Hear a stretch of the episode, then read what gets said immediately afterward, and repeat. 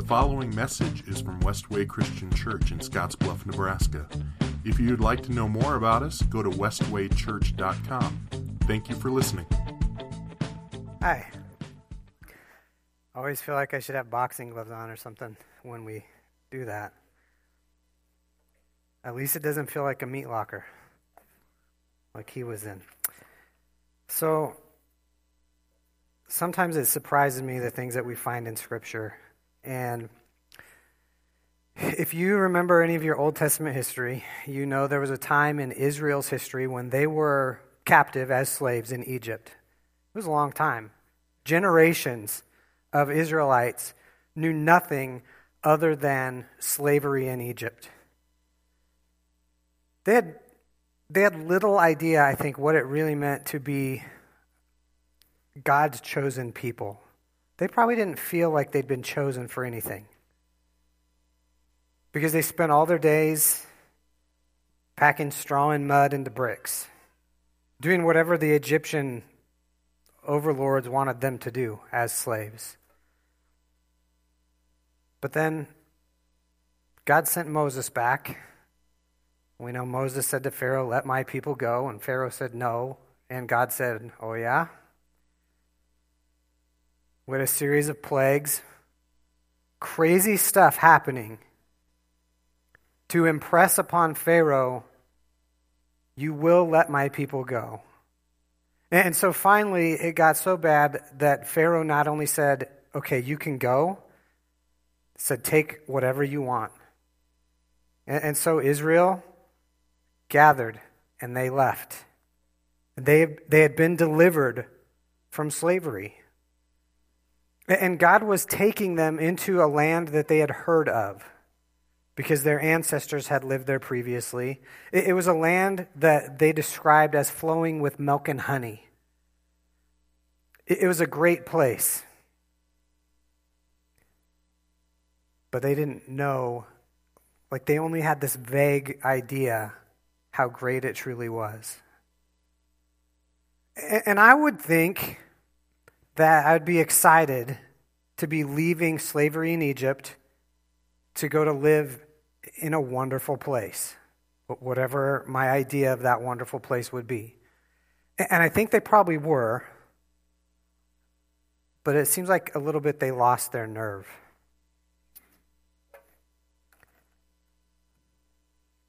It seems like they lost their focus. In Exodus 16, really it starts in 15, we already find them grumbling almost immediately after they'd been rescued, miraculously, from Pharaoh's army, who changed his mind and said, I'm going to, we need that workforce. I'm going to go get them back. And so Israel finds themselves wandering in the desert, grumbling because they don't have enough water, they don't have enough food. Moses, why did you lead us out here to die in the wilderness? We would have been better off if we just stayed in Egypt. Can you imagine circumstances in your own life that would cause you to think, you know what, I would have just been better as a slave? Now, I know sleeping out in the wilderness in tents is not the most comfortable, but there's a lot to be said for being free, right? I don't think I would like to be a slave at all. I don't think any of us would. But almost immediately, God's people began grumbling. It, it, didn't really stop. They continued to grumble as they wandered through the wilderness for 40 years. And I know it takes a long time to walk from Egypt to Israel, but it doesn't take 40 years. They wandered because God prevented them from entering the land that He had promised them until that generation that had been so disobedient and lost its focus so deeply, that generation died off and the next generation could go in. Before that happened, Moses took 12 spies and he sent them in.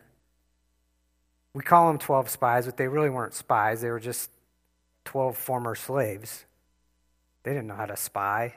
Maybe they were a little bit sneaky. Moses sent them in, and we sing this, this song as kids that um, I'm not sure we should sing. It says, 12 men. Now, if you sing this song and you like this song, it's okay. You can continue to like this song. You can continue to sing this song. But just recognize you're seeing something that's probably not correct. Um, 12 went to spy on Canaan. 10 were bad, and 2 were good. I don't know if that part's accurate. They came back, 10 of them had a bad report, and 2 of them came back with a good report. But the larger truth is missed when we say 10 were bad and 2 were good. And I know it's fun to do the 10 were bad, 2 were good. I haven't done that for a long time, so I can't do it fast anymore. My fingers get tangled up. It might not be so much that 10 of those guys were bad guys. I think the truth is, two of those guys maintained their focus on what God had promised them. And 10 of those guys were distracted. You can read this sometime in your, your week, but in Numbers 13 is that story of Caleb and Joshua, the two that came back with the good report, and the other 10 spies. The other 10 spies saw this great fruit, they saw this great land. It's everything we ever dreamed that it would be. But they're like everybody's a giant there. We're like grasshoppers in their eyes. At least that's what we felt like. And so we shouldn't go. And Joshua and Caleb were the only two out of those 12 who kept their focus on what God had promised. They were the two that kept in mind the realities of heaven, not just the reality that they could see with their eyeballs. Even once they were settled in the promised land years later, Israel continued to lose their focus on God. They still became distracted. And we see story after story of king after king leading the nation in the wrong direction, leading them further and further from the God that brought them there. This last week, or this last eight weeks here in Westway, we have been talking about our focus. And We've been reading through a bunch of different passages in Scripture. John has been talking to us about a, several different things, and in your small groups, you've been discussing our focus on the lost, our focus on the values of life, focus on the Bible, on finances, on service, on pastoral care, our focus on relationships and discipleship last week. And there's a danger, I think, that I want to make sure that what we do today, this message today, is just going to be an umbrella, okay? If you think of it as just a way to keep, you know, there's these seven different things that we've been talking about. I'm supposed to be focused on this, and I'm supposed to be focused on this, I'm supposed to be focused on this. It's easy to get so focused on one or two of those things that we miss the big picture. And so today, we're just taking a deep breath and we're going to take a look at the big picture again. We're focusing on things above, the realities of heaven. Listen to what Paul wrote in Colossians 3. This is just the first few verses. He says, Since you have been raised to new life with Christ, set your sights on the realities of heaven, where Christ sits in the place of honor at God's right hand. Think about the things of heaven, not the things of earth. For you died to this life and your real life is hidden with Christ in God. And when Christ, who is your life, is revealed to the whole world, you will share in his glory. See, if we can stay focused on the realities of heaven, that can help us from being distracted from what really matters. Because we have lives that are full of distraction, don't we? And there's three realities of heaven that I want to point out quickly um, that come up in that passage. And the first is that your tomb is empty. Your tomb is empty. Paul says, Since you have been raised. See, for Paul, like he was kind of that dead man walking kind of mentality. I have nothing to lose because I have already died to myself, and my life is absolutely and completely in Christ. So there is nothing you can do to me, nothing you can say to me that will cause me to stop doing what He has called me to do and being what He has called me to be. Paul's tomb was empty. So is yours if you are in Christ, because you have been raised to a new life. So set your sights on the realities of heaven. The second reality there is just that your reality is unseen. There's a, there's a bigger reality going on that we don't see with our eyes. We don't smell it with our noses. We probably don't hear it with our ears. But that doesn't make it any less real. God is in heaven with Christ sitting at his right hand, ruling now, I know when we think of ruling, we think of probably somebody that's always in charge, making, every, making everything happen. And that's not what I'm talking about with God. We're not just a bunch of puppets with God pulling all the strings, forcing his will. We are agents who have been invited into the accomplishment of his will we have a part to play. We have a role to fulfill, to be.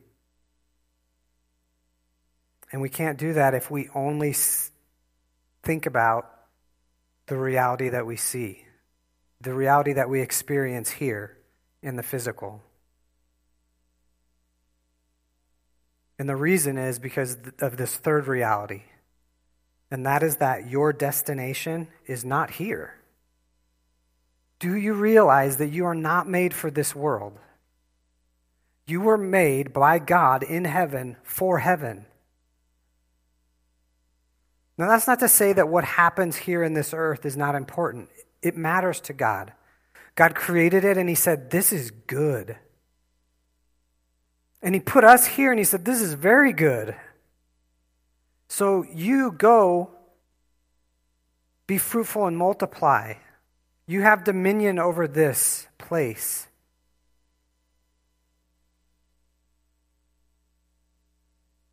But we broke that. And the rest of Scripture is the story of God restoring, making possible new relationship with Him full relationship with Him. Because that's what we are made for. We're not just made for here and now, we're made for eternity. But the world seems to offer so much, doesn't it?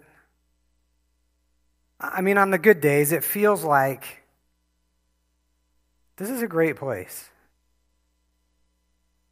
and maybe this is a modern American problem because we have so much at our disposal.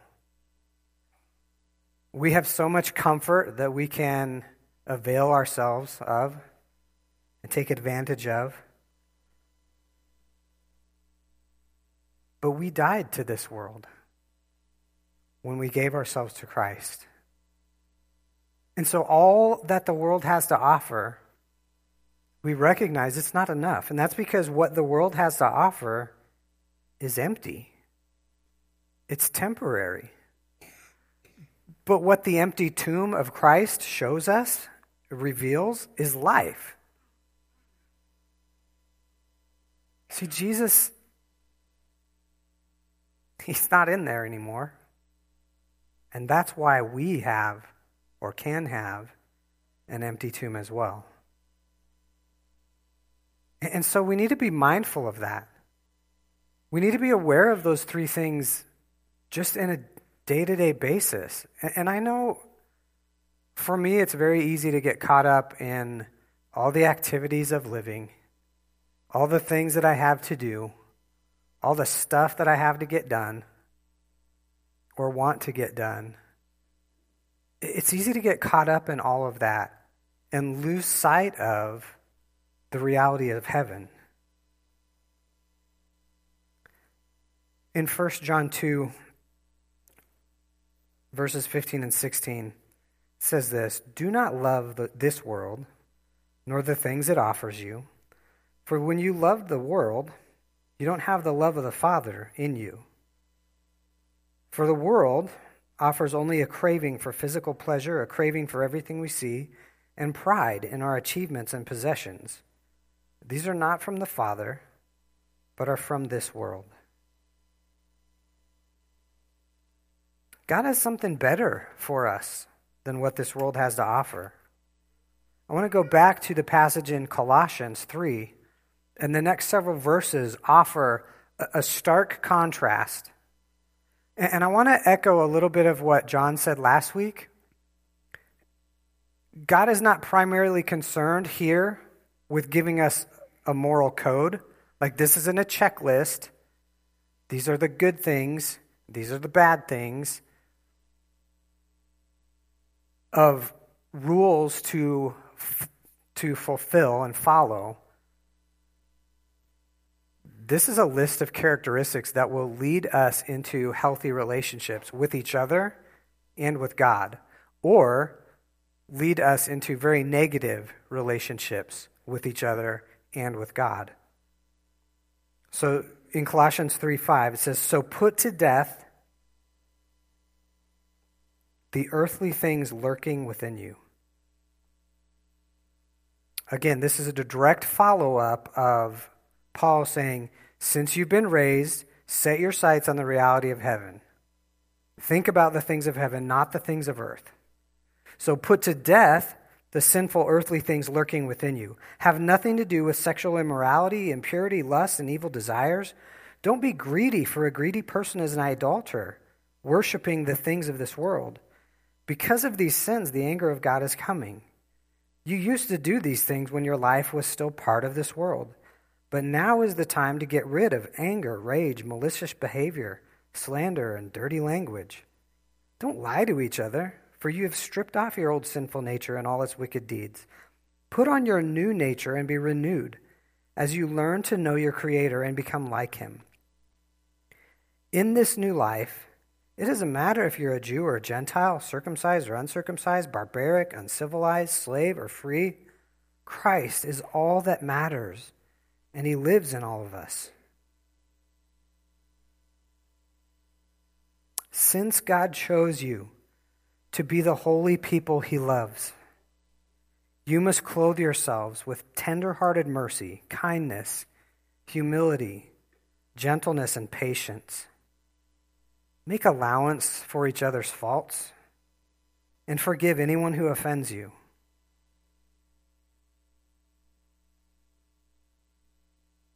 That one's kind of tough. Anyone who offends me?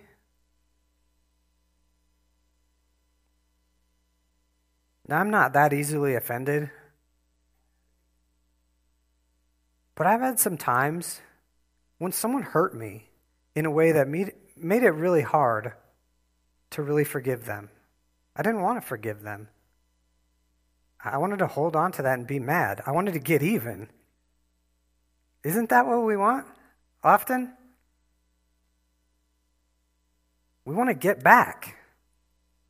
Sometimes we, we don't even want to just get even, we want to get one step ahead, right? make allowances for each other's faults. I'm glad other people do that for me. Sometimes that's difficult to do, isn't it? To allow someone to make mistakes, even though we know they're, they're going to do it again, because they have faults, they have cracks. in the image of God that they are made in. They're not quite the perfect representation of who He is, and neither am I. And so we make allowances for each other's faults and forgive anyone who offends you. Remember, the Lord forgave you, so you must forgive others. Above all, clothe yourselves with love, which binds us all together in perfect harmony. And let the peace that comes from Christ rule in your hearts. For as members of one body, you are called to live in peace and always be thankful. If we want to have a good focus on relationships, I would suggest that those characteristics should mark our lives. And strong relationships will be a natural outcome of that.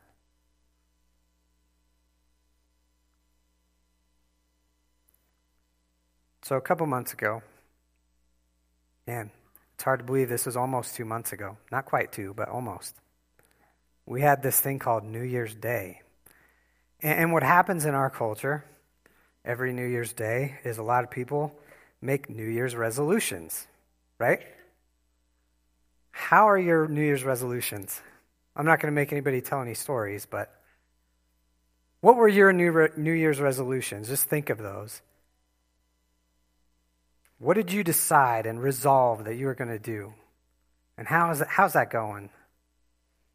I decided several years ago I'm not making New Year's resolutions because by now, all my resolve is gone. I have found usually that thing that I resolve that I would have resolved to do like, this is my New Year's resolution. I'm going to lose 10 pounds. Three or four months ago, before New Year's, I knew that I needed to do that, didn't I? Like anybody, like you just had an epiphany on December 31st and you realized, you know what? I know what the problem is with my life.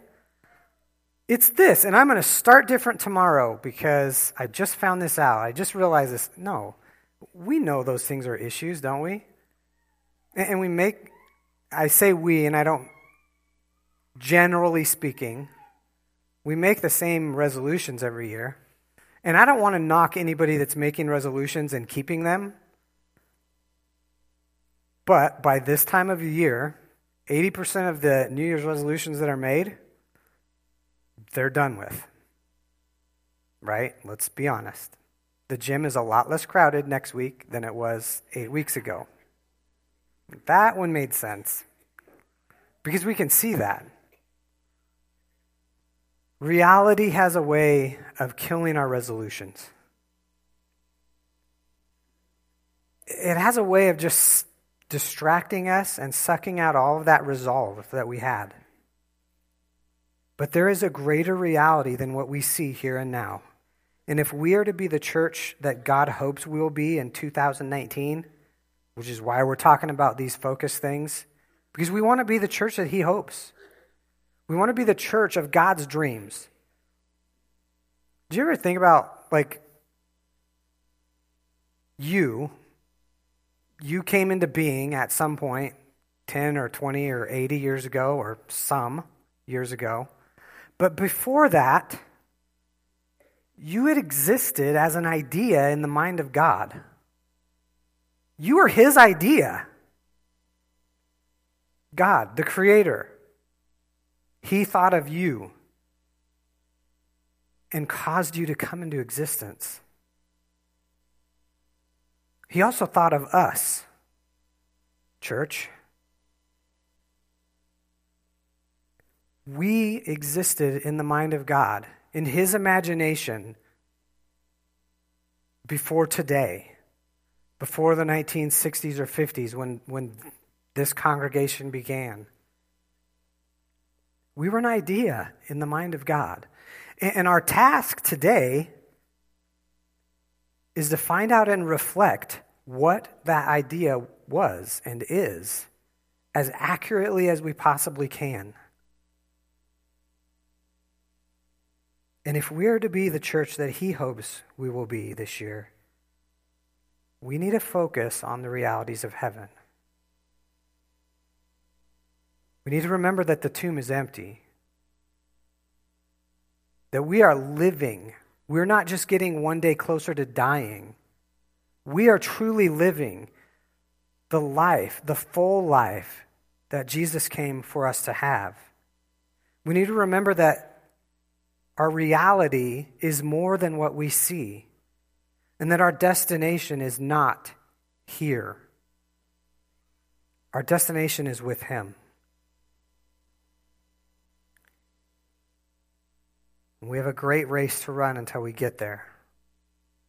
And we have a lot of distractions on the way.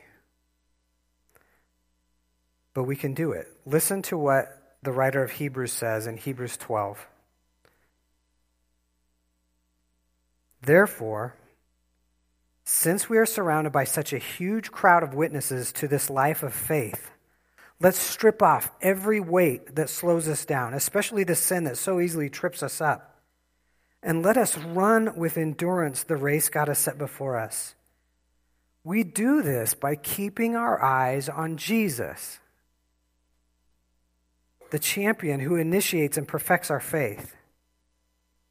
In the NIV version that I memorized when I was, when I was a kid, it says, the author and perfecter of our faith. Because of the joy awaiting him, he endured the cross disregarding its shame. Now he is seated in the place of honor besides God, beside God's throne. You want to think about reality? When things threaten, and this can be good things or bad things, threaten to pull your attention away from God and living the life that He's calling you think about Christ. Do you think he ever had opportunity to lose focus? Sure, he did.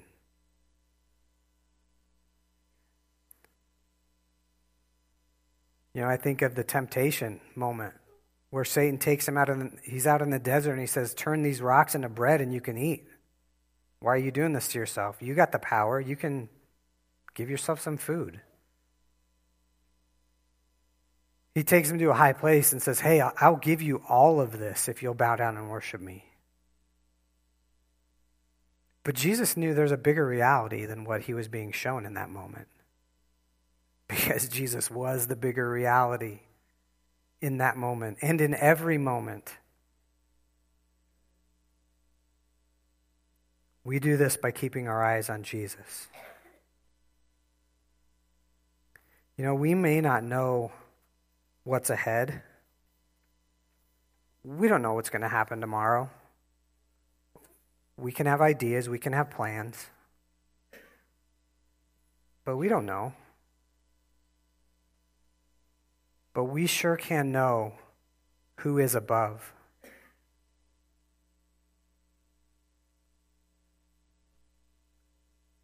Fix your eyes on Jesus. Chase after his kingdom, and everything else that you need, he'll provide. Don't wear yourself out chasing after all the things that the world says you need. Don't wear yourself out hiding from all the things that scare you in life.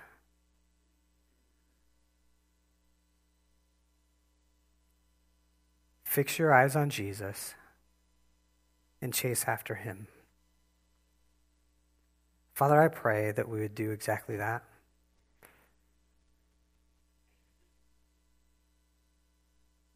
I pray that we would live our lives completely and absolutely given to you.